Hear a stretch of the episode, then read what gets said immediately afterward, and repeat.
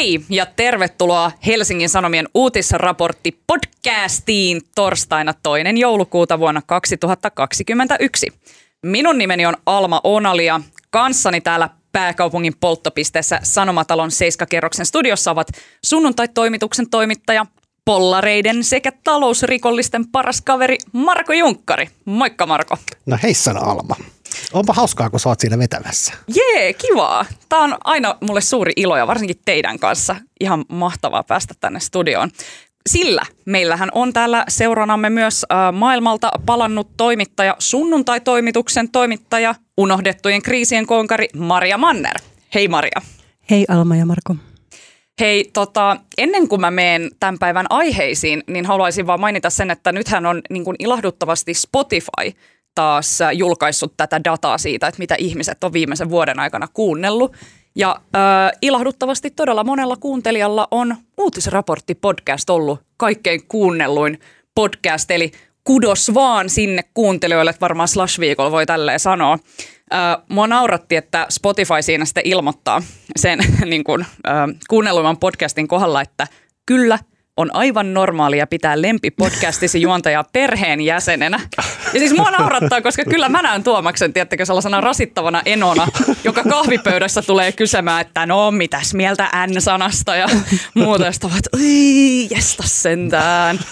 Siis kaikella rakkaudella, we all love Tuomas. Ja siisteintähän oli se, että ihmiset on jako nyt Twitterissä sitä Spotifyn, sitä Kiitos Minä kuuntelen, kuuntelen, kuuntelen uutisraporttia tuhansia Joo. tunteja vuodessa. Sitten tulee aina pa- paineita, jos hetkittäin saattaa jotenkin unohtaa, että... Joku kuuntelee. Joku kuuntelee, enkä vaan tässä juttele teidän kanssa, mitä sattuu. Mennään asiaan. Sanoppa muuta, Maria.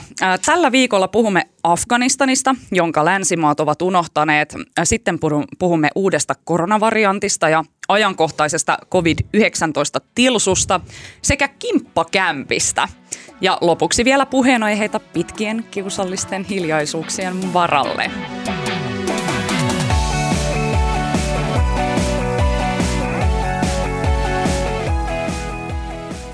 Aloitetaan Afganistanista. Maria, äh, sä kävit Afganistanissa juttukeikalla ja siis Afganistanhan kaatui tänä kesänä jälleen ääri-islamistisen Talebanin hallintaan ja Hetken aikaa Afganistan oli koko maailman silmien edessä, mutta nyt kun länkkäreiden evakuointioperaatiot on ohi, niin Afganistan vaikuttaa olevan aika paljolti omillaan. Ja siellä ilmeisesti ei ole maksettu työntekijöille palkkoja, entisiä Afganistanin armeijan sotilaita teloitellaan, sharia-laki on voimassa, naiset pinteessä ja ruokakin on loppumassa. Mutta ennen kuin mennään syvemmälle tähän Afganistanin tilanteeseen, niin voitko Maria kertoa vähän, että miten juttumatkaa tuollaiseen romahtaneeseen valtioon suunnitellaan, koska se ei ole varmaan ihan vaan sellainen, että book flights ja lähde menee. Niin, no Afganistaniin tällä hetkellä kaupallisia reittilentoja ei käytännössä juurikaan ole. Et se oli tietysti yksi asia, että ne, sinne ei ole, niin kun, tai nämä isot lentoyhtiöt ei ole siis aloittaneet vielä liikennöintiä. Et siinä on käytännössä avustuslentoja ja charterlentoja sitten vähän se paikallinen lentoyhtiö Cam Air lentää joihinkin naapurimaihin, mutta se meni siis tutka- ja navigointijärjestelmät hajotettiin, tai Yhdysvalta hajotti lähtiessään ja sitten lähes kaikki pätevät lennonjohtajat myöskin evakuoitiin. He olivat lentokentällä silloin, kun evakuointi tapahtui, pääsivät pois maasta. Mutta siis äh, Taleban tällä hetkellä haluaa sinne ulkomaista mediaa maahan tai toivottaa tervetulleeksi, haluavat ulkomaan huomiota. Et se ei ollut sinänsä ongelma, me tarvittiin vain viisumia ja media-akkreditointi, jotka saa ihan kätevästi. Mutta se tilanne on paikallisille toimittajille tosi eri asia, että paikallista mediahan siellä on rajoitettu Voiko sekunniksi keskeyttää, mistä sen akkreditoinnin saa siis? Missä? Ihan WhatsAppilla Talebanin tiedottajalta. Okei. Okay. se, oli, se oli ehkä hassua, mutta tuota, no niin kuin yleensäkin näitä suunnitellaan, että sitten kun on johonkin lähdössä, niin ottaa yhteyttä kontakteihin sekä paikallisiin, joita siellä meillä on tietysti entuudestaan. Sinne ei ole voitu sen konfliktin takia pitkään aikaan tehdä juttumatkoja, tai ei ole tehty, että joitain kertoja oli yritetty, mutta sitten niitä Hesaristakin siis peruttiin siksi, että siellä tapettiin länsimaisia toimittajia myös tämän 20 vuoden sodan aikana. Mutta meillä oli siellä entuudestaan siis paikallinen, paikallisia avustajia, jotka oli meitä auttanut ennen ja sitten heidän ja ulkomaisten toimittajien kautta, niin tietysti vähän kyseltiin siitä tilanteesta ja ö, turvajärjestelyistä ja muista. Ja sitten saa myös näitä yhteystietoja, esimerkiksi Talebanin tiedottajan puhelinnumeron, johon, joka hän puhuu hyvää englantia ja sitten sieltä niin kun saatiin ihan WhatsAppin kautta kaikki asiat hoidettua. Mutta ehkä mitä mä nostaisin erityisesti esiin tässä kohtaa on nimenomaan niin paikallisten avustajien rooli, koska mm. tavallaan mä kuulin sieltä paikallisiltakin ihmisiltä, että voi te olette rohkeita, kun te tulitte tänne. Ja mä taas itse koin, että niin tällä hetkellä Taleban ei suurimminkaan halua, että ulkomaalaisille siellä maassa tapahtuu jotain avustustyöntekijöille tai toimittajille, koska he tietävät, että se pelin henki muuttuu täysin ja ulkomaan niin sitten luultavasti sieltä monet lähtee pois, jos tota, jos siellä yksikin länsimaalainen heittää henkensä. Tietysti ISIS on sitten se niin kuin ehkä akuutimpi uhka sitten ulkomaisille. Mutta jotka on oikeasti, joiden puolesta mä olen huolissaan enemmän, on paikalliset toimittajat ja monethan näistä, kun, niin kuin me, aina kun me matkustetaan tällaisissa maissa, vaikeimmissa paikoissa, niin meillä on aina joku paikallinen avustaja, niin fikseri, joka järjest, auttaa järjestää haastattelut ja tarvittaessa tulkkaa ja neuvottelee ne tilanteet. Ja Afganistan on tällä hetkellä paikka, jossa se fikserin rooli korostuu entisestään, että aina joka kerta kun vaikka kadulla me haluttiin jututtaa Talebanin taistelijoita tai neuvoteltiin lupaa kuvata jotain, niin se fikseri on se, joka keskustelee heidän kanssaan ja tietää, miten esittää asiat ja niin edelleen. Ja mä, mulla oli jotenkin hyvin selvä, myös me ensimmäisenä päivänä siis kuultiin ulkoministeriössä puhuttelu tai semmoinen tervetuliaispuhe, jossa kehotettiin raportoimaan asioista puolueettomasti ja objektiivisesti, eikä mitään fake news, niin kuin Trump sanoisi. Ja tota, mutta kyllä ne myös Talibanin edustajat toi esille, että niin jos me mogataan jotenkin, niin se on meidän avustaja, joka on vastuussa. Et mulla Aa. oli selvää, että jos mm, niin kun tulee jotain ongelmia, niin mä pääsen sieltä pois ensimmäisellä, no okei, mulla ei ollut paluulippua, mutta siis niin kuin ensimmäisellä lennolla, joka luultavasti lähtee ja sitten niin kuin hän on se, joka jää sinne. Että me yritettiin miettiä vähän niissä tilanteissa sitä, että me haluttiin ottaa turhia riskejä myöskään sen meidän paikallisen avustajan takia. Tota, seurattiinko teitä, seurasko tämä, kun ilmoittaudutte ulkoministeriössä, niin seurattiinko teitä sen viikon aikana? Onko sinulla tunne, että teillä oli joku päällystakki, joka olisi katsonut, mitä te duunaatte?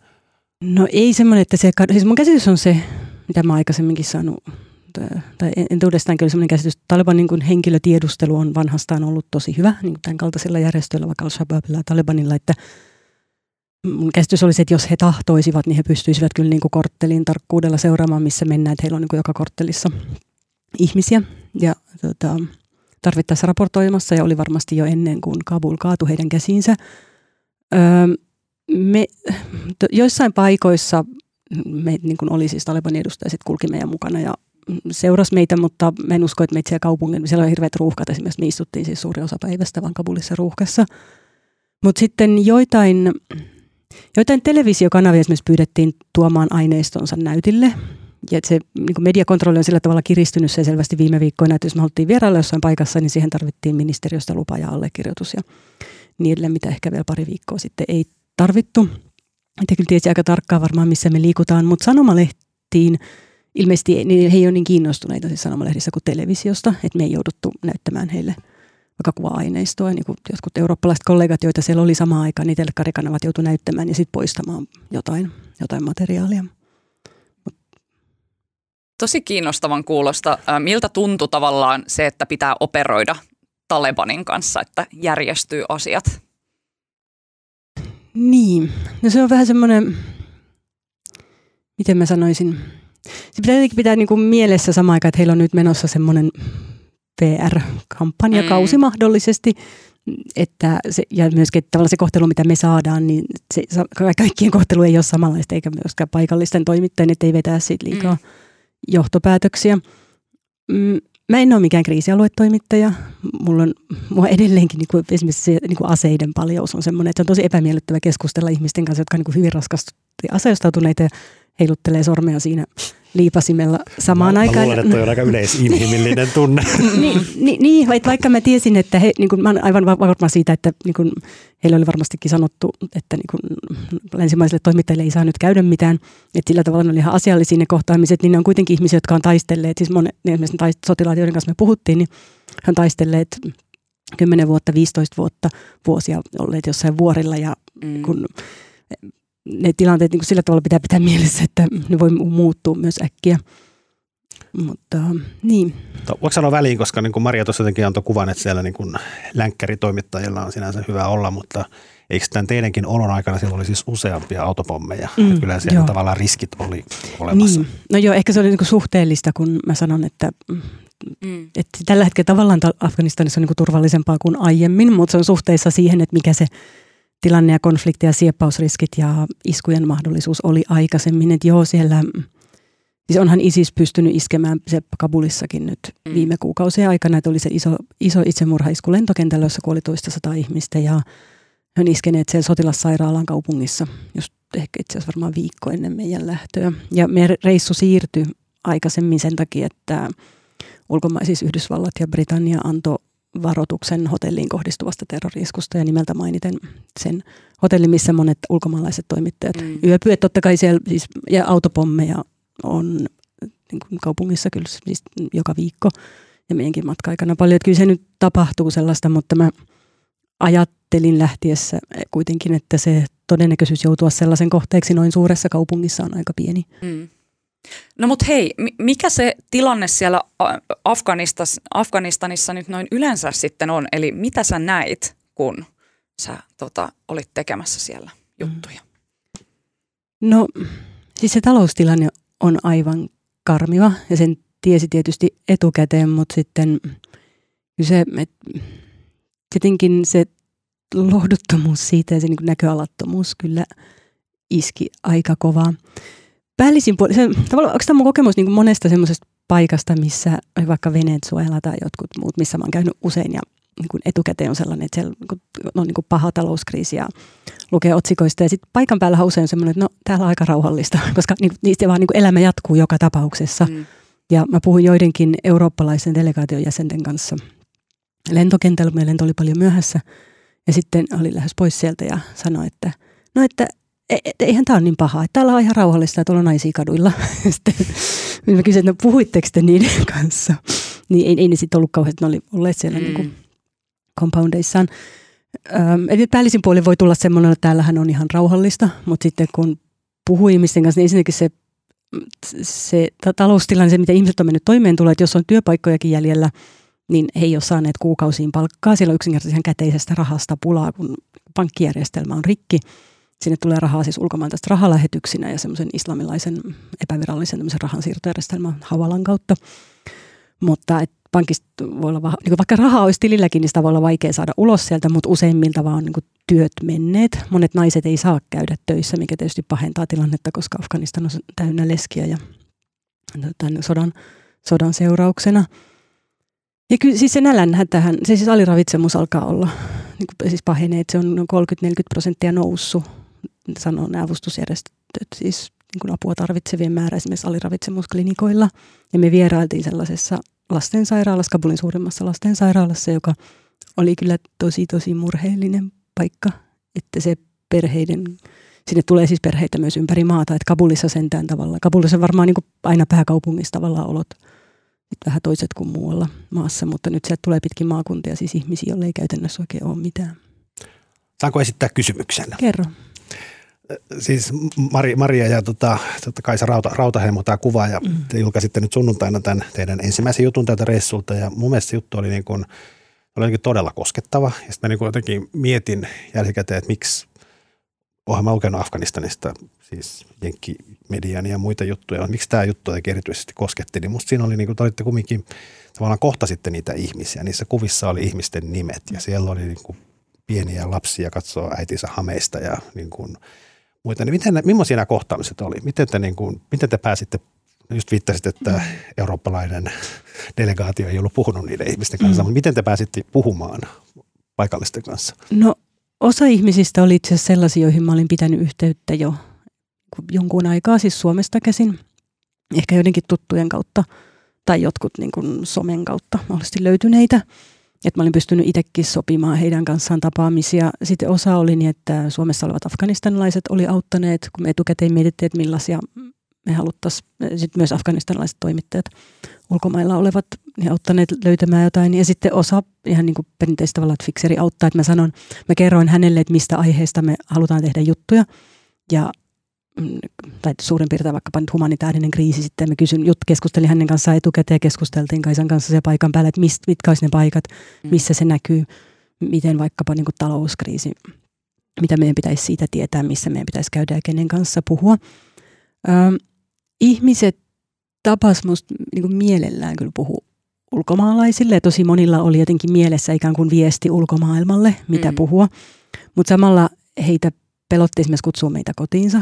Että monet sitten ei halunneet tavata, me tietysti aina haluttaisiin tavata ihmiset esimerkiksi niin kuin valokuva niin kodeissa ja näin, mutta että me tavattiin sitten ravintoloissa.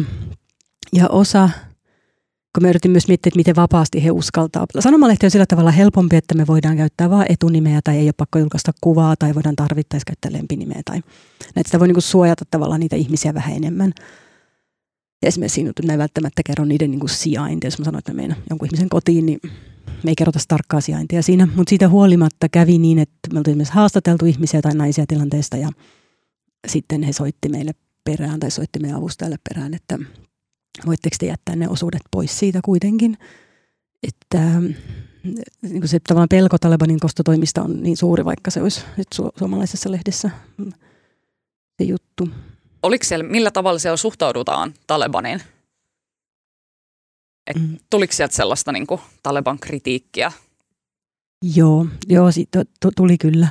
Tota, ja Kabulhan on, siis monet esimerkiksi nuoret afganistanilaiset ei kuitenkaan olleet nähneet Talebanin taistelijoita ainakaan elävänä Ai ennen jaa. kuin ne tuli sinne elokuussa, koska niin. se on ne alueet, mitä Taliban on hallinnut aiemmin ollut vähän muualle. Siis mm. Siis, on, järjest, siis heillä on aitoa kannatusta myös maassa, että ei voi ajatella, että se olisi vaan joku, tai eihän tämmöisen maan niin kuin haltuun ottaminen onnistu, jos siellä ei ole myös niin kuin tukea paikallisilta.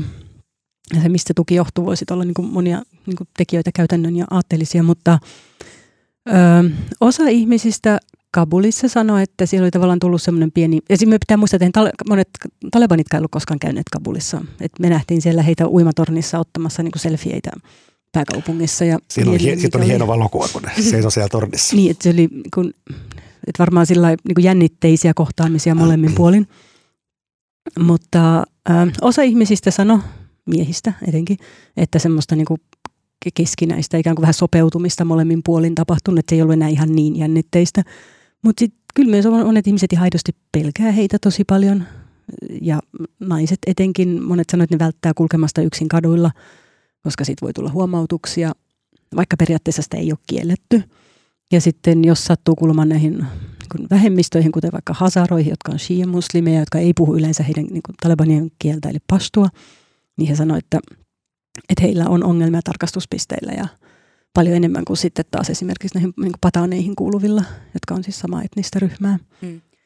Mehän voitaisiin puhua tästä aiheesta vielä vaikka mm. kuinka, mutta meidän pitää kohta mennä eteenpäin. Mutta äh, haluaisin vielä tähän loppuun niin kysyä, että just, että kun tämä kriisi on vähän nyt unohdettu ja tuntuu siltä, että länsimaat ei välttämättä Onko se kauheasti. unohdettu? Mä seuraan sitä niin tiiviisti, että, mutta on, seuraat, on se varmaan niin. otsikoista siis pudonnut. Niin. Se on otsikoista pudonnut, niin siksi tulee vaan mieleen sellainen, että, että onko jotenkin minkäänlaista sellaista toivoa tai jonkinlaista sellaista kehitystä nähtävissä? Onko joku, joka auttaa vaikka niin kuin tässä nälkäkriisissä? Siellä on humani, siis YK-järjestöt on olleet koko ajan paikalla. Maailman mm. ruokaohjelma, UN Women, UNICEF, YK väestörahasto.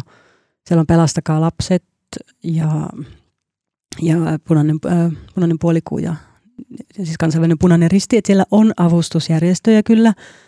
Äh, ja, mutta tietysti humanitaarinen apu tavoittaa vain pienen osan tarvitsevista. Että nythän niin kun Yhdysvalto on jäädyttänyt Afganistanin keskuspankkirahat. Ja tavallaan, että jos ei sitä julkista sektoria niin jollain tavalla saada pyörimään. Nythän mm. siellä ei ole maksettu palkkaa siis työn, julkisen sektorin työntekijöille kuukausiin.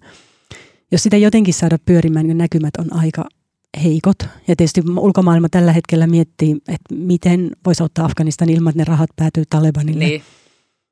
Ja jotain, jotain keinoja siihen pitäisi keksiä. Nyt eilen Maailmanpankki sanoi, että tänään ilmoitti niin vapauttaneensa muutama sata miljoonaa dollaria maailman ruokaohjelman kautta sinne jaettavaksi, mutta saa nähdä. On se näkymä aika heikko. Siinä on myös, tästä me tästä puhuttiin. Marian kanssa eilen, mutta siis tämmöinen kiinnostava vähän niin kuin sivujuonne on se, että Siis Yhdysvallat on jäädyttänyt Afganistanin keskuspankin mm. rahoja 7 miljardia, jotka on nyt niin kuin heidän tavoittamattomissaan ja Tota, kiinnostavaa kyllä, niin, niin siis syyskuun 11. päivän terroriskujen jälkeen niin, niin näiden amerikkalaisten uhrien omaiset haasto Talebanin ja al oikeuteen. Ja tota, Talebanille ja al määrättiin yhteisvastuullisesti 7 miljardin euron mm. vahingonkorvaukset. Ehkä sattumalta sama summa, mikä nyt on jäädytettynä siellä ah. Ja nyt nämä oma omaiset tota, vaatii sitä 7 miljardia itselleen. Nyt pitäisi ilmeisesti Bidenin hallinnon pitäisi kai lähipäivinä päättää, mitä ne tekee sille rahalle. Onko tuollainen edes niinku mahdollista? Joku Taleban haastaa niinku oikeuteen? No Näköjään. Näköjään, mutta se tuntuu aivan järjet, siis siinä tilanteessa, kun niin iso osa niin. kansaa niin. näkee nälkää Joo. siellä. Niin, Järkyttävää. No joo, niin, ei ne Talebanillekaan kyllä ne rahat, ei sekään niitä mun mielestä sen, mutta tuntuisi jotenkin järjettömältä, että mm. ne sitten päätyisi nyt jotenkin Yhdysvaltoihin. Mutta kiinnostavaa, niin mä haluaisin jotenkin tietää, että, tai siis jotenkinhan sitä pitää ulkomaailman niin pyrkiä myös saamaan suoraa tietoa sieltä paikan päältä ja miettimään, että miten niitä – että, että se tilanne on nyt se, että ihmiset ei halua, tai ulkovallat ei halua antaa Talebanille rahaa, mutta jos seurauksena on se, että mm, niin kuin, lapsia kuolee nälkään, siis ties kuinka paljon, mm. niin ei sekään voi olla oikeudenmukaista. Tähän on hyvä päättää Afganistan keskustelu ja siirtyä seuraavaan kurjaan aiheeseen, eli koronatilanteeseen ja uuteen koronavarianttiin. Ja haluaisin aloittaa tämän sektion tietokilpailukysymyksellä. Mm. Tämä on omistettu isälleni. Onko uuden koronavariantin nimi A. O. Hellan, B. O. Uunin vai C. Omikron? Tota, mä voisin jatkaa tuosta, kun siis tämä Omikrohan on tota, o, Omikron on siis, tämä on nyt kreikkalaisten aakkosten kai niin about keskimmäinen kirjain. Mm. Nythän on sieltä alusta on tultu ja sieltä on alfat ja beetat ja deltat ja gammat on käyty jo läpi. Nyt ollaan puolivälissä, mutta – Riittääköhän ne akkoset? Niin mihin akkosiin me sitten siirrytään, jos ne ei nyt riitä? on puolet vielä jäljellä. Mutta eikö niin. tämä nyt joku viides tämmöinen huolta aiheuttava? Mutta pienemmätkin, pienemmätkin mutaatiot on saanut oman nimen. Ai niin, kaikki on saanut. Mm. Mutta niitä mutaatioitahan tulee ihan älyttömästi. Tämä Omikron-variantti siis... Ää... Ja tähän liittyy myös se, että tästä hypättiin pari akkosta yli. Ai, minkä takia? No muun muassa se, että se yksi vai kaksi tätä omikronia edeltävää on nimeltään XI, Ah, oliko se sillä, ajateltiin, että ei ole soveliasta Kiinan presidentin mukaan se selitys oli, selitys oli, se WHO-selitys oli kuulemma se, että Xi on niin yleinen sukunimi, että se aiheuttaisi vain sekaannusta. Mä luulen, että se saattaa olla jotain muutakin. Paskapuhetta, mutta uskon. Tota, viime viikolla tosiaan Etelä-Afrikka kertoi havainneensa tämän uuden koronavirusmuunnoksen, joka on siis nimettynyt Omikroniksi. Ja, äh, kymmenet maat sen jälkeen ryhtyivät asettamaan matkustusrajoituksia etenkin eteläisen Afrikan maihin ja tämähän on johtanut suuren närkästyksen Etelä-Afrikassa, koska kysehän ei ole jotenkin siitä, että tämä olisi jotenkin Etelä-Afrikan oma ongelma jotenkin, vaan se on vaan se, että se Etelä-Afrikan tiedeskene on niin kehittynyttä, että ne pystyy havaitsemaan, että täällä liikkuu tällainen uusi muunnos. Ja siis sitä muunnostahan on jo kaikkialla, tai sille, että sitä on jo Euroopassa, sitä varmaan Suomessakin on. Nyt etitään, just seulotaan näitä viimeisimpiä koronapotilaita tavallaan, että löytyykö sitä omikronia täältäkin – mitä me tiedetään omikronista tähän mennessä? Ei kai ole paljon mitään. Niin, niin ei, ei paljon mitään, paitsi että se on huolestuttava monien tutkijoiden mielestä. Tiedättekö, mä seuraan Twitterissä aina semmoista tutkijaa kuin François Ballot, Ballot, Ballot, miten se äänetäänkään, mä oon unohtanut kaiken ranskan kielestä. Ö, mutta siis kun hän on niin cool tyyppi ja mä haastattelin häntä viime keväänä, hän ei oikein niin kuin mistään sillä kauheasti hätkähdä, hän on niin nähnyt kaiken. Mutta sitten nyt kun hän kirjoitti tästä jotenkin, että oh, oh taitaa olla uusi tämmöinen variant of concern, niin sitten mä sanoin, oh, oh, nyt tästä pitää vähän huolestua ehkä, mutta niin, ilmeisesti siis sen verran tiedetään, että tiedeyhteisö on huolestunut mm. asiasta, mm. mutta aika paljon avoimia kysymyksiä. Tietysti jos ajattelee, että mit, mitä, mikä, niin kuin, mikä voi huolestuttaa tämmöisen variantin kohdalla on se, että, että miten niin kuin, että onko se jotenkin vakavampi kuin delta. Tätä, tästä kai nyt ei ole vielä ihan varmuutta. Ja siis kuinka vakavasti mm. ihmiset sairastuu, niin. koska sehän, että, että ihmiset saa tart, niin kuin, että tauti joka tapauksessa leviää, mutta olennaista on se, että miten vakavasti he sairastuu. On, siis se huoli kai tulee siitä, että tässä on niitä mutaatioita. Mm. Nyt mä puhun asioista, mä en tiedä yhtään mitään, mutta siinä on siis siinä on kuitenkin poikkeuksellisen... Tietämättömän suomalla itsevarmuudella. Tietämättömän suomalla itsevarmuudella. Niitä mutaatioita on niin kuin paljon, sitä 30 tai jotain muuta. Se on niin kuin paljon mitä verrattuna näihin aiempiin. Ja sitten siellä tiedetään, että siellä on muun muassa joku mutaatio kohdistuu siihen osaan, mikä tavallaan lisää sitä tartuttavuutta. Vielä ei mm. tiedä, mitä se vaikuttaa, mutta siinä on niin potentiaalisesti. Mm. Niin, eli siis, siis se, että kuinka vakavasti se sairastuu mm. ja kuinka helposti se leviää on tietysti mm. olennainen kysymys. Ja sitten kolmas, se, että... Voiko se kiertää rokotteen tai niin, immuunisuojan? Niin, tepsiikö niin. rokotteet. Ja kai näistä Näin. kaikista nyt on, mä, siis mä ymmärtääkseni jo kaikista, tai siis kaikkia tutkitaan nyt kovasti ympäri maailmaa. Mm. Mutta. Tämähän oli viime viikolla, mä, mä, mä seurasin tätä tilannetta jotenkin tuolta niin kuin talousuutisten näkökulmasta, mm. että viime perjantaina, kun näitä omikron uutisia alkoi tulla, niin perjantaina pörssit hän notkahti aika silleen äh, rajustikin, koska tietysti mm. kaikki jotenkin säikähti, että tuleeko tässä nyt uusia rajoituksia, pistääkö tavallaan tämä taas talouden säppiin tämä tämä tota, uusi variantti ja just, että kun alkoi näitä matkustusrajoituksia tulee, niin tietysti kaikki lento- ja matkailuosakkeet ja muut paino alas myös. Ja sitten ilmeisesti myös on näin, että kaikenlaiset tällaiset epäselvät uutiset just ennen viikonloppua, niin on vielä sille ekstra paha niin kuin sille pörssin kannalta. Kun pörssi menee kahdeksi päiväksi kiinni, niin kaikki on varmuuden vuoksi sille kääksektorit, tiettäkö, niin kuin tapissa. Ja sitten maanantaina – olikin viikonloppuun ehkä tullut muutama sellainen vähän niin kuin rauhoittava uutinen, että no, et ei, et siinä, et varmasti sanoo, mutta vaikuttaa siltä, että ei tämä omikron niin kuin mitenkään sille megapahasti mm. sa, niin kuin sairastuta verrattuna niihin aikaisempiin munnoksiin. Niin tota, sitten maanantaina pörssit lähti taas ihan tähän omaan tavalliseen nousuuralleen, millä ne on jatkanut jo ties kuinka kauan aikaa. Mutta tiistaihan ne taas laski. No, no sitten taas vähän laski ja sitten on tätä tällaista varmaan tällaista fluktuaatioa tästä eteenpäin. Mm. Joo, mutta tämä on kyllä tätä, kiinnostavaa hetkittäin, kun tulee näitä lausuntoja, että tässä saatetaan olla taas alkupisteessä, niin tulee ei. että ei, ei, ei, ei nyt tätä, tätä enää. Mutta oletteko te muuten siis saanut vielä koronaa tai rokotteita kolmansia? Ei ole kyllä mulle varmaan vielä ajankohtaista. Sille hetkeen varmaan tämä on, niin kuin, annetaan tota, hauraampien ihmisten saada ensin ne kolmannet rokotteet. Koska mä sairastin siis koronan syksyllä. Niin kuin del, siis jälkeen kun mä olin saanut rokotteet, niin ja niin kuin lapseni sai sen päiväkodista ja mä luulen, että mä selvisin, mutta sitten se lopulta tulikin ja näin kävi melkein kaikille koko ryhmässä ja kaikille perheille. Ja ähm, siitä keskustelua silloin, kun kävi siinä lähipiirissä ja tuttavapiirissä, niin mä mietin, että olikohan ihan tarpeeksi silloin, kun näitä rokotteita olettiin jakanut jotenkin tuotu esiin sitä pointtia, että niiden rokotteidenkaan, niin kun, tämä nyt liittyy tähän Suomen rokotekeskusteluun, mm. että se pointti ei ole se, että se estäisi tartuntoja, vaan että se niin kuin ehkä se... Lieventää sitä tautia. Ni, niin, ja sehän on niin kuin jo tosi hyvä tulos, mm. mutta kun jonkun verran kuulee sellaista niin kuin somessakin, että no, että ei ne rokotteet niin kuin estä tarttu, tartuntoja, niin eihän ne edes toimi. Niin mä ajattelin itse, että kyllähän ne, jos selvisi niin kuin lievällä taudilla tässä vaiheessa, niin Juuri tuota, näin. olen ihan kiitollinen, että sain rokotteet ennen sitä.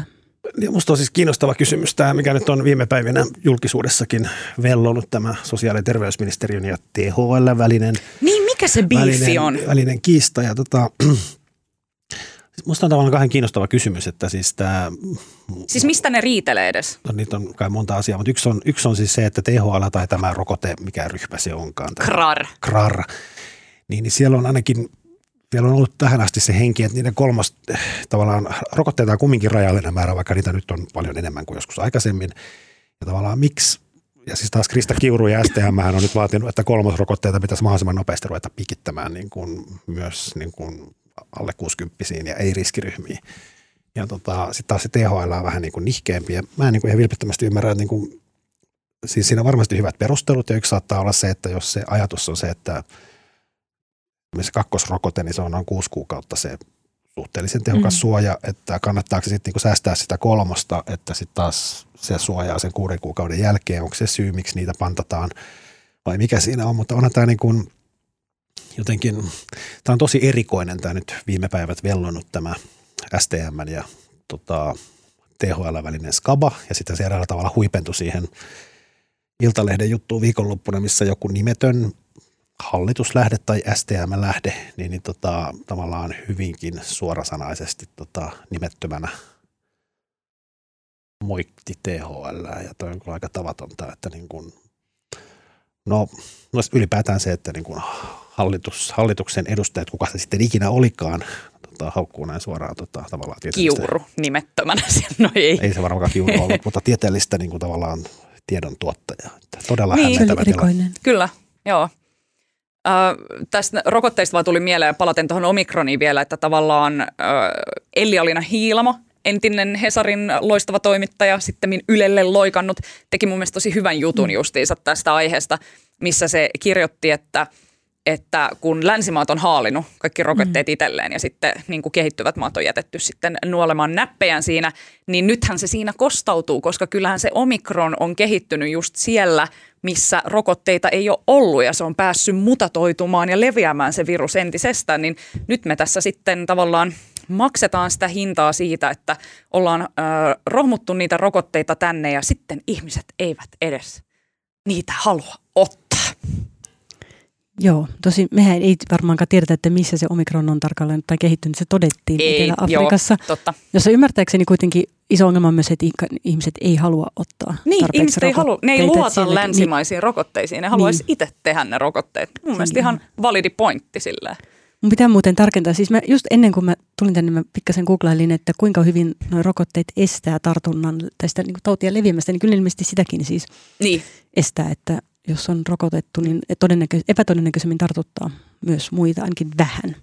Mut, Mutta saanko sanoa tähän asiaan vielä yhä se, että kun me, siis mä en nyt ymmärrä, mä en ole seurannut niin tarkkaan tätä kiistelyä ja musta tuntuu vähän turhauttavalta sosiaalisessa mediassa jotenkin – niin siitä rokotusväli, tai jotenkin, että mä en halua, mä ajattelin, että mä oon niin mallikko, että mä en pysty siihen ottamaan kantaa, mutta se mihin mä voin ottaa kantaa on se, että jos tätä nyt tavoitteena olisi lisätä edes niiden niin kahden rokotu, rokoteannoksen saaneiden määrää, niin miksi ihmeessä se, niitä rokotteita, niitä ei voi saada iltasin? Ne ajat, mä en nyt tiedä mikä just tällä hetkellä on tilanne, ainakin Helsingissä on ollut koko syksyn siihen asti, kun mä sitä seurasin, nyt mä en voi taas tartunnan jälkeen vähän aikaa saadakaan sitä, niin tuota, niin ne oli, ne oli päivä, päiväaikoja, jos on pop-up-paikkoja jossain, niin se on tosi kapean aikaa, niin 11-15 joskus mm. päivällä, mm.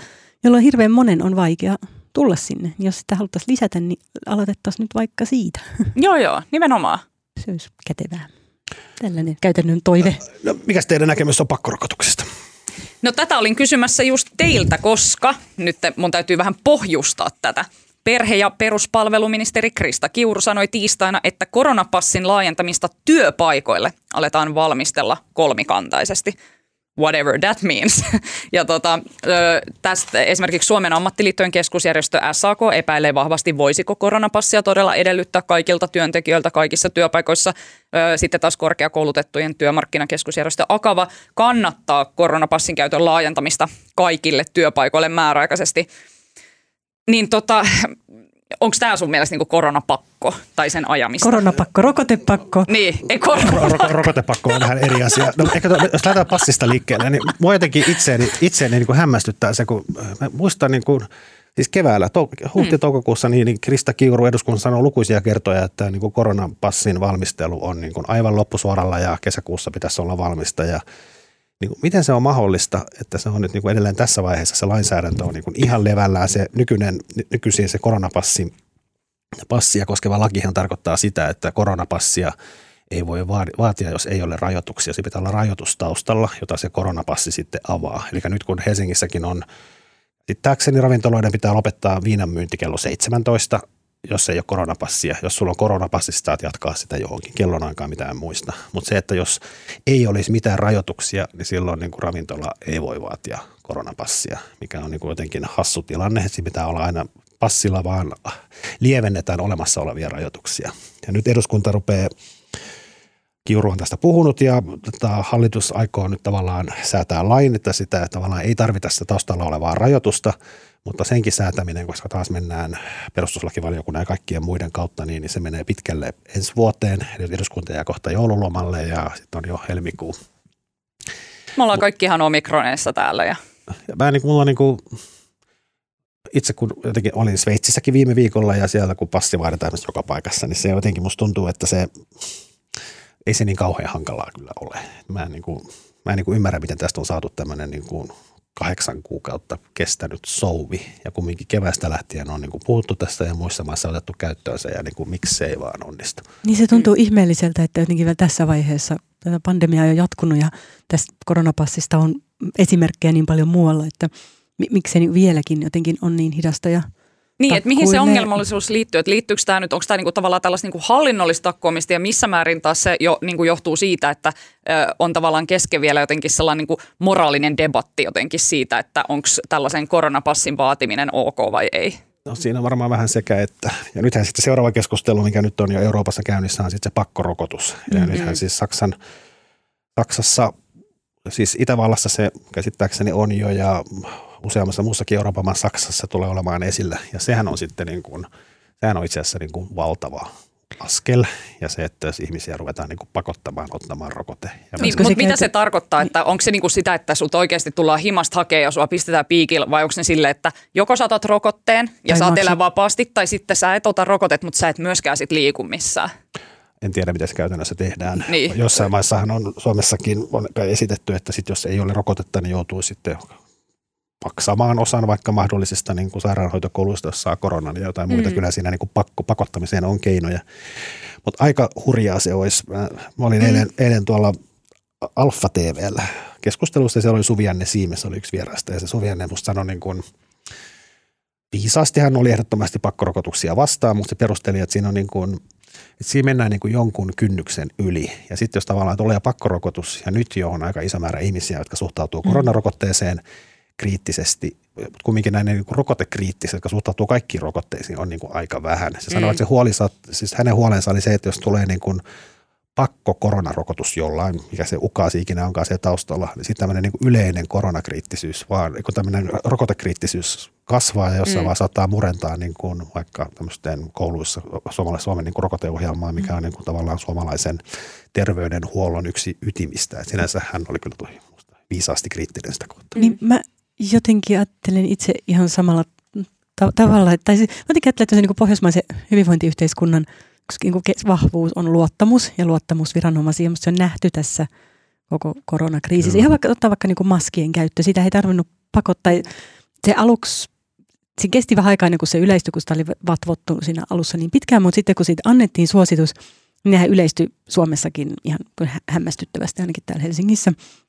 Ja mä ajattelen, että tuollainen, jos niin kuin pakkorokotus, no saatiin nyt sitten venit ihmisiä oikeasti rokotettaisiin pakolla, mutta sekin, jos se niin vaikka sakon uhalla määrättäisiin, niin se, mä pelkään, että se jotenkin murentaa sen kaltaista luottamusta viranomaisiin, mikä on kuitenkin meidän yhteiskunnan keskeinen vahvuus. Joo, ja käsittääkseni kyllä varmaan ihmisillä, jotka eivät halua ottaa koronarokotetta, on hyvin erilaisia motiiveita, mutta mä luulen, että luottamus on siinäkin se keskeinen niin kuin tavallaan tekijä, että ihmiset ei luota järjestelmään.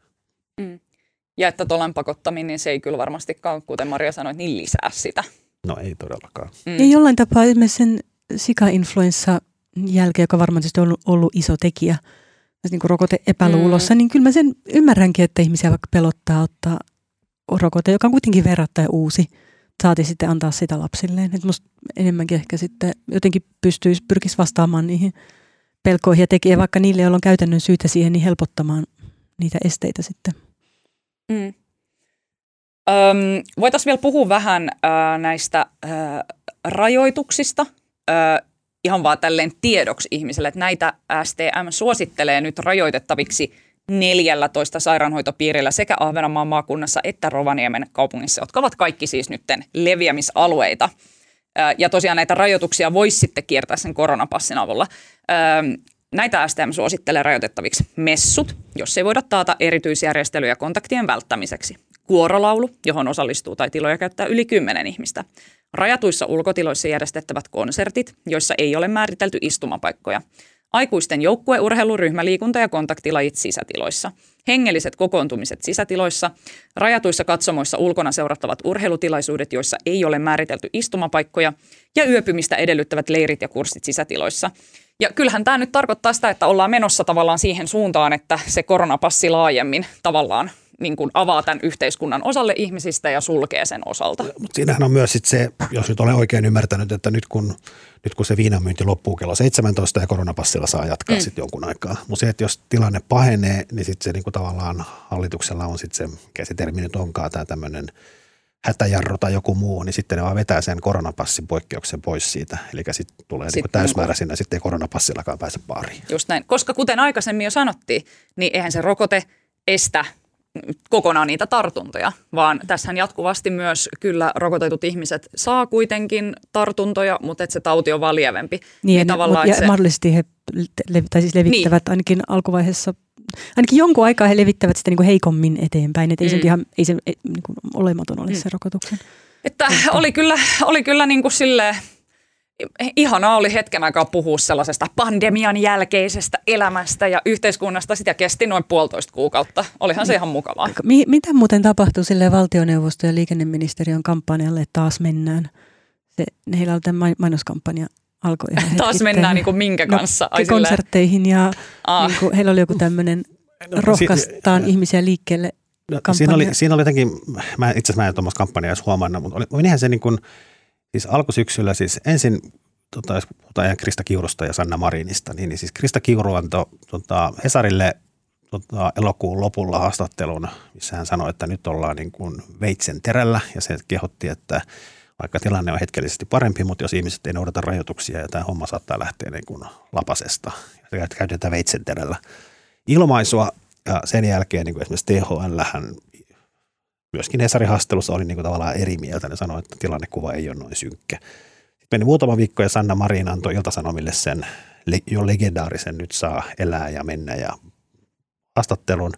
Ja tota, tota mikä tavallaan erätään vastasi sitä THL-linjaa. Että Marinhan eihän tämä, mm. ja sehän oli myös hallituksen niin kuin yleinen linja, että tämä on kuultu niin kuin pitkin koronaa, että se on niin kuin ollut Krista Kiuru alkuun Krista Kiuru ja Sanna Marin vastaan muu hallitus, mutta sitten tässä alkusyksyllä se oli Krista Kiuru vastaan muu hallitus. Että hän ei ollut vain niin kuin Sanna Marinin on aika mennä ja bailata, vaan koko hallituksen linja täytyy avata, jonka jälkeen nyt sitten osoittautunut, että Krista Kiuru Veitsenterä olikin ehkä se realistisen arvio. Onko tässä tapahtunut joku Krista Kiurun kunnianpalautus? Hän oli nyt... No on, on siinä siis, no, mutta ehkä on, on varmaan ja kyllähän siis se mutta meillä jotenkin, kun tässä on nyt tehty tämmöinen Sanna Marin oli väärässä mm. ja Krista Kiuru oikeassa, mm. mutta sehän täytyy ehkä muistaa, että se oli niin kuin tavallaan Joo. koko hallitus ja myös mm. THL mm. oli niin kuin sillä linjalla. Ja Krista Kiuru ja STM on ollut sitten se jarru.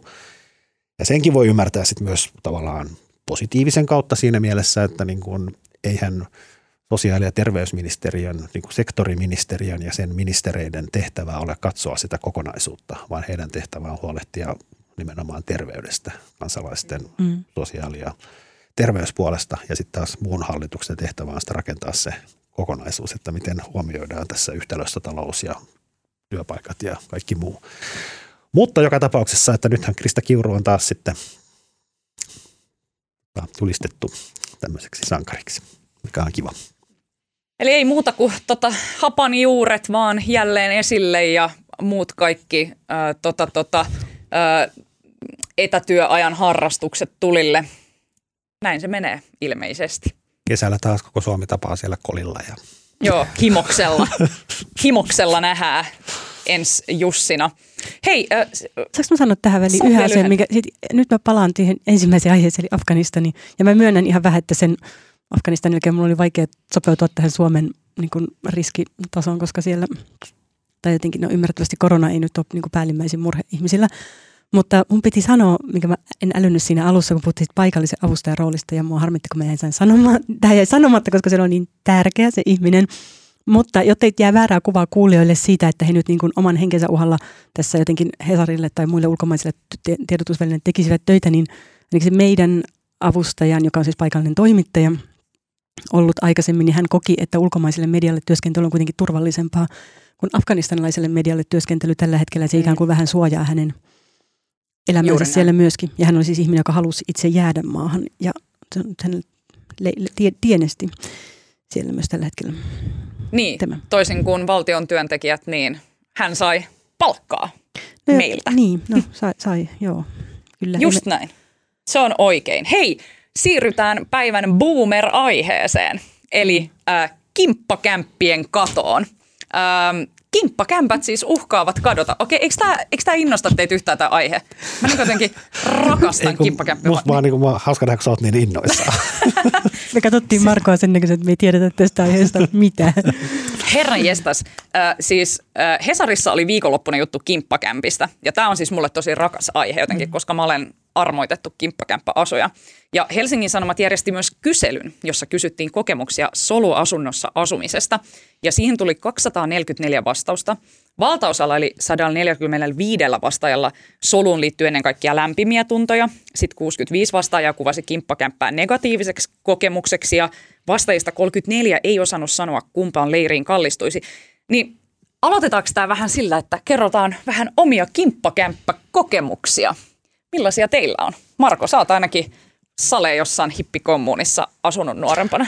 Ensin täytyy nyt tota, Alma määritellä termit. Niin, mitä tarkoittaa kimppakämppä? Niin, koska mun mielestä mä, mä ymmärrän kimppakämpää tämmöistä niinku kommuunia, että asutaan jossain niinku normiasunnossa, missä on sitten niinku tavallaan jaetaan vuokraa ja jokaisella on sitten oma huone. Ja soluhan on tämmöinen, mä oon itse asunut tuolla soluasunnossa, mikä oli semmoinen ihan karmea 70-luvun alussa rakennettu betonimyöhkelä, missä jokaisella oli oma pieni koppi ja tota, yhteinen keittiö. Oliko se, kun joku leikkasi sun tukan silloin? Mä en muista, oliko se, mutta mä voin kertoa semmoisen, semmoisen mä asun Eikö siellä. sä olit joskus tullut baarista ja joku leikkasi sun tukan? Sen mä muistan. No joo, kerro. Niin mä asuin siis, ekana opiskeluvuonna asuin, asuin tota, semmoisessa tosi huonokuntoisessa kämäisessä soluasunnossa ja sitten siitä tota, oikeastaan se, mikä mulla on jäänyt mieleen, niin, niin sit kun mä olin just muuttanut sinne ja sitten tämä jo siellä entuudesta asunut nuori, nuori mies, niin, niin hyvin tarkkaan kertoi, mitkä on tämän soluasunnon säännöt. Ja yksi oli se, että tota, jokaisella jakavissa niin oma hylly, mihin pannaan omat ruuat ja toisen ruokia ei saa ottaa. Ja sitten tota, noudattis oli musta ihan järkeenkäyvä ja hyvä sääntö, mutta tota, kerran sitten lipsahdin, mulla oli jotain ruokaa ja mä huomasin, että tällä mun kämppiksellä oli ketsuppia ja mulla ei ollut. Ja sitten mä otin ihan vähän sitä ketsuppia ja se huomasi sen heti ja sitten mulle selväsi, että se piirsi aina viivan siihen. se ketsuppi sille tasolle ja mä jäin tästä välittömästi kiinni. Ja siitä lähtien tämä meidän niin kuin yhdessä elo meni sille niin kuin spiraalimaista alamäkeä. Ja tota, sitten tota, sitten selvisi, että tota, hänen niin kuin elämänsä yksi suuria asioita oli se, että hän opiskeli kauppakorkeassa ja tota, heidän kauppiksen jonkun osaston niin fudisjoukkue oli voittanut tota, edellisenä vuonna tota, Helsingin korkeakoulujen välisen jalkapallomestaruuden. Ja tota, sitten selvisi, että itse asiassa poliittisen historian opiskelijoiden jalkapallojoukkue ja tämä hänen jalkapallojoukkueensa, me ollaan samassa lohkossa. Ja tästä tuli sitten semmoinen niin kuin me, me, ei oltu, me ei oltu kauhean hyviä, mutta tästä alkoi sitten semmoinen, niin kuin mä ajattelin, että on aika kostaa se ketsuppijuttu. ja, tota, ja siinä ei ole sinänsä mitään sääntöjä, että joukkueen pelaajien ei tarvitse opiskella just nimenomaan sitä ainetta, mikä ainejärjestön tai aineen, aineen joukkue se on. Ja sitten mä näin viikkokausia vaivaa. Mä kiertelin yliopistolla ja etsin sieltä erilaisia niin kuin hyviä futaajia meille avustuksesta yhteen otteluun. Ja sitten mä löysin sieltä yksikin semmoinen jostain Afrikasta tullut vaihto-opiskelija, joka pelasi silleen suunnilleen mitä ykkösdivarin tasolla. ja superfutaaja, joka lupasi tulla. Ja me, meillä oli semmoinen ihan superjoukkue. Ja sitten me, tota, mä itse en mahtunut, mä itse se vaan kentän laidalla ja nautin, kun me voitettiin ne 6-1. Sen jälkeen me hävittiin kaikki muut ottelut sillä kaudella. Sä olit siellä silleen, uu, teinkö mä susta ketsuppia, Janne? Soluasumisen riemut. Hyvä, hyvä tarina, Marko. Erinomainen tarina.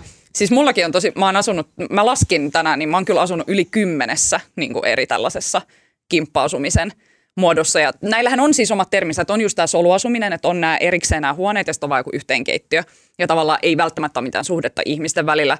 Kimppakämppä on myös niin tällainen, mutta se ei ole ehkä niin sellainen niin kuin, mm, tavallaan minkään tällaisen vaikka säätiön ylläpitämä tällainen kuin soluasunto, vaan että, että joku jengi yhdessä vuokraa tota kämppää ja sitten siellä on eri ihmiset asuu. Ja sitten kommuni tavallaan terminä tarkoittaa sitä, että jonkinlainen vaikka ideologinen yhteinen joku päämäärä tai joku muu tällainen niin kuin yhteinen koossa pitävä voima pitää sitä kommunia koossa. Ja mä sanoin sen, että mä oon asunut niin kuin kommuneissa ja kimppakämpissä. Ja kyllä mä sitten soluasunnossakin. Mun ensimmäinen tällainen soluasunto kokemus oli kymmenen vuoden takaa Voijoman opistolta, missä tota, toimittajalinjalla opiskelin. Ja mähän siis yhdeksän kuukautta asuin ö, yhden Mimmin kanssa siis samassa huoneessa.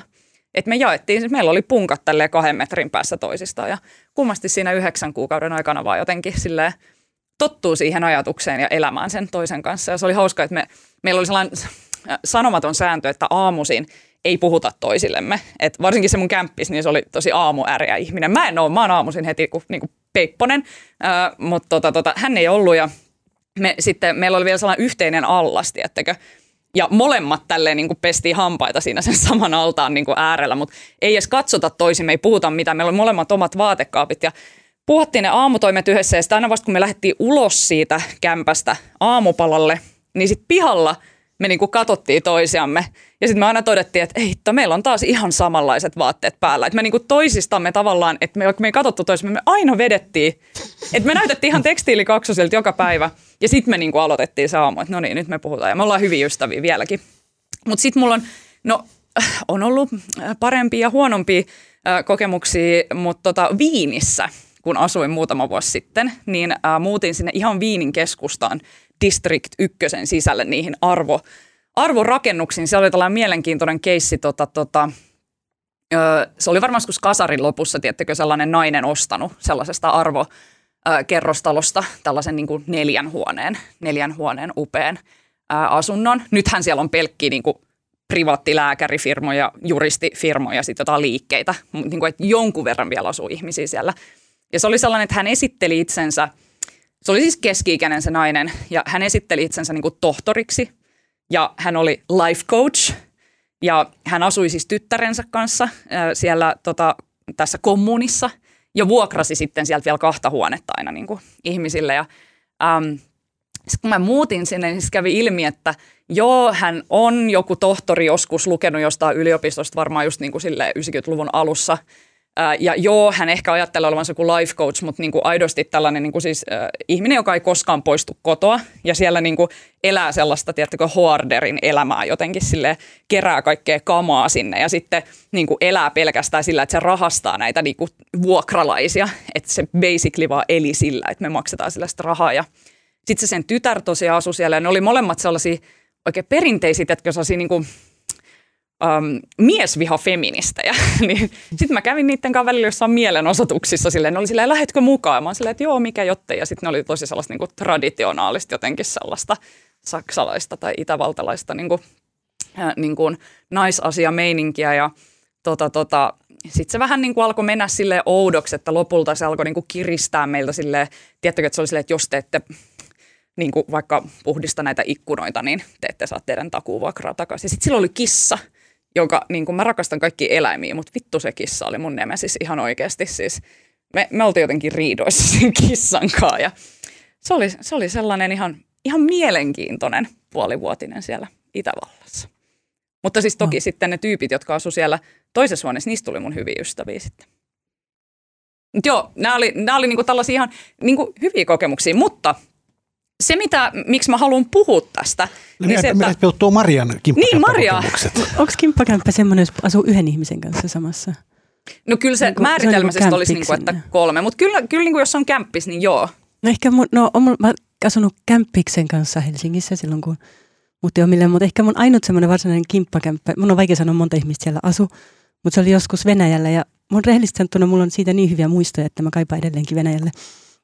Jotenkin tosi paljon sen takia, mutta se oli ihan hassua. Mä olin semmoisessa rokkibaarissa.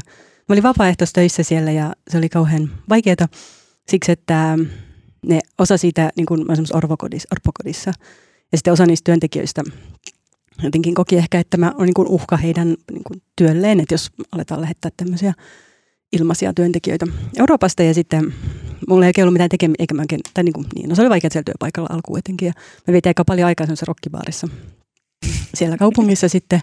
Ja sitten mä yhtenä iltana tapasin semmoisen naisen, joka oli tosi tosi eri, erikoinen, mutta he joi kahvia, ei kun teetä, olutta teekupeesta siinä baaritiskillä. Ja sitten jotenkin mä ajauduin juttu, juttu sille heidän kanssaan, että mä muutin niin asumaan aika pian tämän naisen luo, jonka kanssa mulla ei ollut siis yhteistä kieltä siinä vaiheessa, kun Venäjä oli tosi onnetonta. Mutta sitten me tutustuttiin ja siellä asui hirveästi. Se oli aika poikkeuksellinen nainen siksi, että se oli, oltiin nuoria ja sitten hän asui yksin, mutta hän oli kauhean vilkas kaveripiiri ja tota, erilaisia ansaintatapoja jotenkin, värikkäitä, mä nyt sanon näin.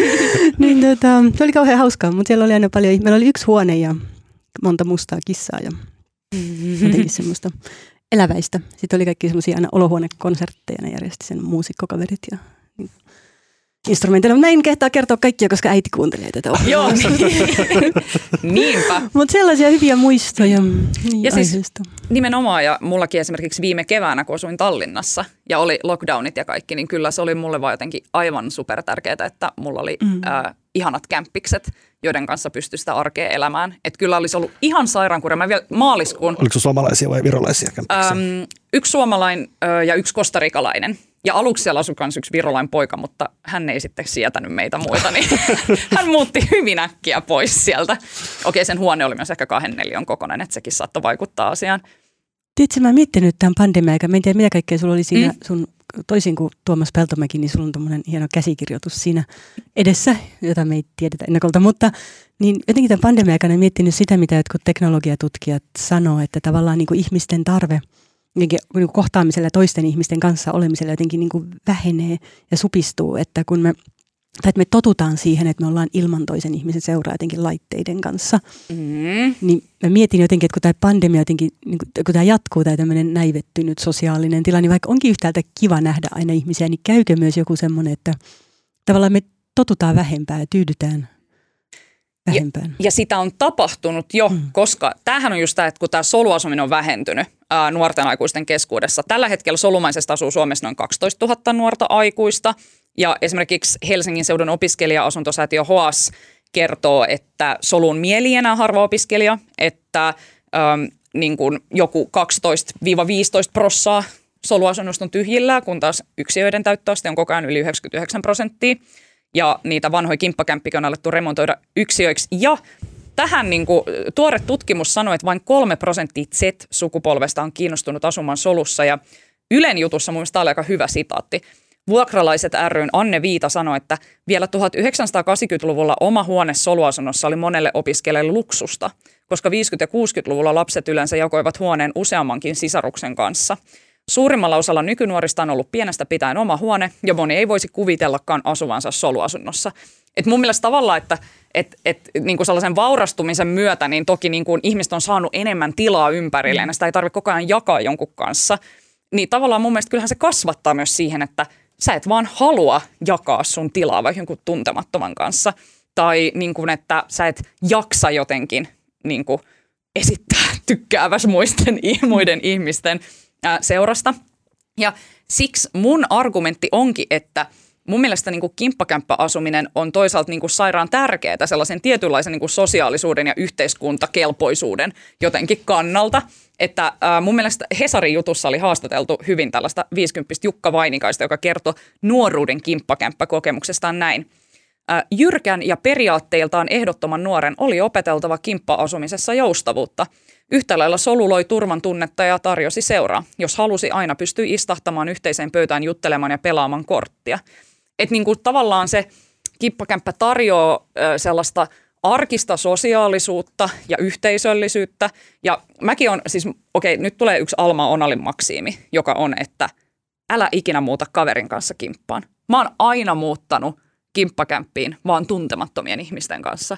Ja mun mielestä se toimii, koska teistä voi tulla kavereit. No toisaalta ei ole pakko olla kaveri, mutta voi sillä suhtautua kunnioittavasti siihen toiseen.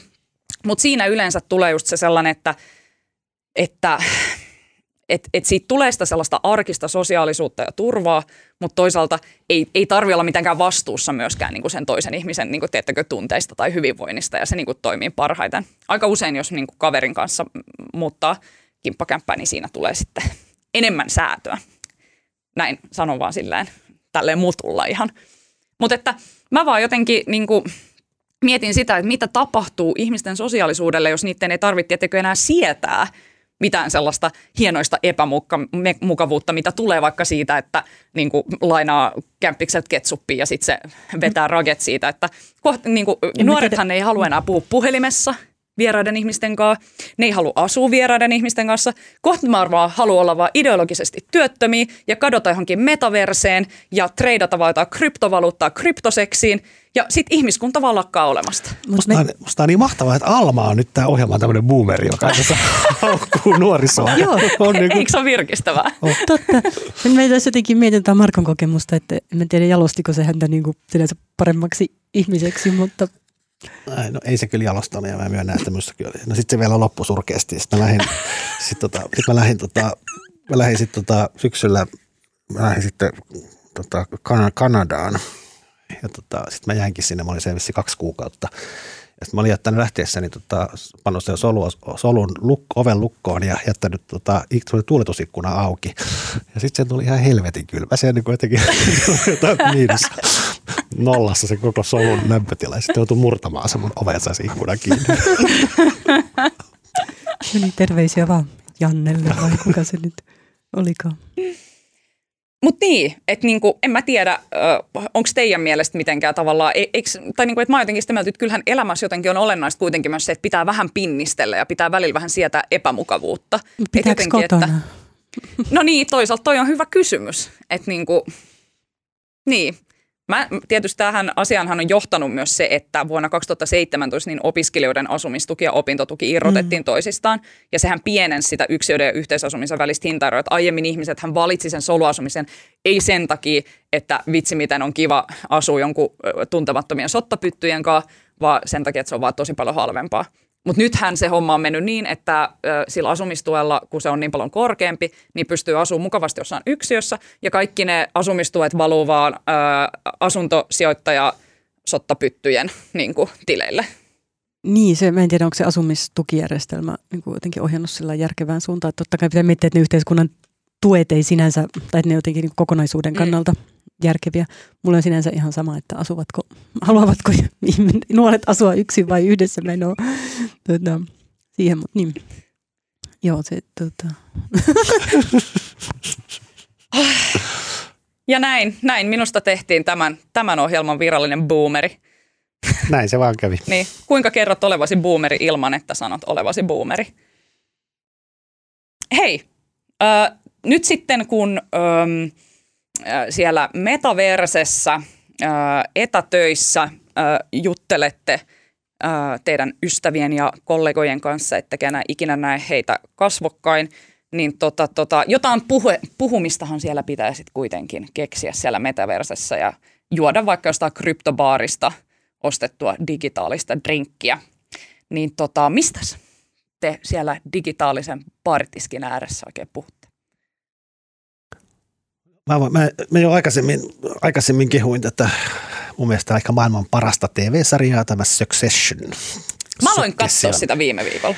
Ja tota, alusta. musta se on niin aivan huikein hyvä. Nyt on kolmas kausi menossa ja nyt eilen katsoin, aina kerran viikossa tulee uusi jakso ja mä katson sen aina heti kun vaan mahdollista ja eilen katsoin tämän, tämän tällä viikolla ilmestyneen jakson. Ja nyt ekan kerran tuli sellainen olo, että siis se sarjan viehätys tulee siinä, että ne kaikki henkilöt on niin vastenmielisiä ja inhottavia ja heihin ei voi samaistua ja sitä vaan niin kuin nauttii, mitä inhottavampia, ne on, inhottavampia on toisille ja näin. Mutta nyt mulle tuli tämän, tämän viikon jaksossa sellainen olo, että mä en niin kuin paikottaa pystynyt katsomaan sitä, kun sillä yhdellä näistä perheen lapsista silloin oli 40-vuotisjuhlat ja se jotenkin ne kaikki meni ihan mönkään ja lopuksi se vaan makasi sitten sikioasennossa ja lähti kesken pois synttäreiltä. Mulle tuli eka kerran semmoinen niin kuin, mä tunsin sellaista pakonomaista sympatiaa heitä kohtaan, että voi voi. Mä en Hirveetä. Nehän on siis todellakin aivan hirveetä mutta ne se sarja, hahmot. on, se sarja on aivan huikea. Mä edelleen suosittelen sitä, että mä en ole, niin kuin, en ole, tota, en ole näin hienosti käsikirjoitettua sarjaa koskaan ennen näin. Joo, mä, mä te, oottelen vaan, että tulee sellainen hetki, että mä saan käsiin niin Meri Valkama uuden kirjan Sinun Margot. Mä menin ostamaan sitä kirjakauppaa, se ei ollut siellä. Ja siihen tuli samaan aikaan muitakin ihmisiä, jotka kyseli sitä. Ja myyjä sanoi, että sitä on tilattu lisää ja niin edelleen. Sitten mä ajattelin, että vau, onne. Koska siis Merihän on entinen toimittaja, joka kirjoitti sitä kirjaa tosi pitkään. Ja mä voin vaan kuvitella, että miten iso työ tuollaisen kirjan tekeminen on mieletöntä, millaisen vastaanoton se on saanut. Niin, sehän muakin voitti siis kiinnostaa. Helsingin Sanomien. Esikoiskirjapalkinto, Ja siinä joo. esikoiskirjahaastattelussaan se Meri Valkama kertoo, että se oli kymmenen vuotta kirjoittanut kirjaa ja sitten kun se ilmestyy, niin sitten se loppuu kaupoista. Osittain ilmeisesti paperipulan vuoksi. Kyllä. Kannattaa ryhtyä kirjailijaksi siis. Minäkin voisin suositella kirjaa. Minä suosittelen tällaista tietokirjaa, tiedetoimittaja Mikko Pelttarin Lämpenevä maa, ilmastolukutaidon käsikirja, niminen teos. Ää, Siinä mun mielestä Pelttari tosi hienosti, todella tiiviisti käy läpi valtavan määrän sellaista tavallaan ää, ilmastotietoa, mutta nimenomaan niin tällaisen ilmastoajattelun ja siihen suhtautumisen kannalta. Ja kun mä luin sitä kirjaa, niin mulla tuli tosi monta kertaa sellainen fiilis, että Aa, ei vitsi, että tämä on just joku sellainen tavallaan ajatuksellinen ristiriita tai joku, mikä mua on vaivannut, mutta mä en ole voinut ihan pistää sormeni siihen, että mikä tässä niin kuin jotenkin eh, nitisee. Ja sitten se hienosti Pelttari siinä kirjassa avaa sitä, niin jos sellainen niin kuin – et, äh, pohtii sitä, että miten, mitä ilmastonmuutoksesta pitäisi ajatella ja argumentoida ja miten sitä ajattelua voisi kehittää, niin se on erinomainen teos siihen ja siis Mikko Pelttari ei siinä sano, että mitä mieltä asioista pitäisi olla, eikä tavallaan ota kantaa siihen, vaan enemmänkin tavallaan ruokkii eteenpäin sitä omaa ajattelua aiheesta, niin lämpimästi suosittelen sitä. Hei, äh, suuret kiitokset tästä jaksosta äh, Marko Junkkari. Kiitos. Suuret kiitokset Maria Manner. Ja Kiitos. kiitokset Alma. Virallinen 30V Boomer, thank you. Tota, tota, kaiken kivan äänen, kuvan ja muun meille tällä viikolla tekee Janne Elkki. Ja toivottelemme oikein ihanaa joulukuun alkua kaikille tip-top vaan ja ensi viikkoon.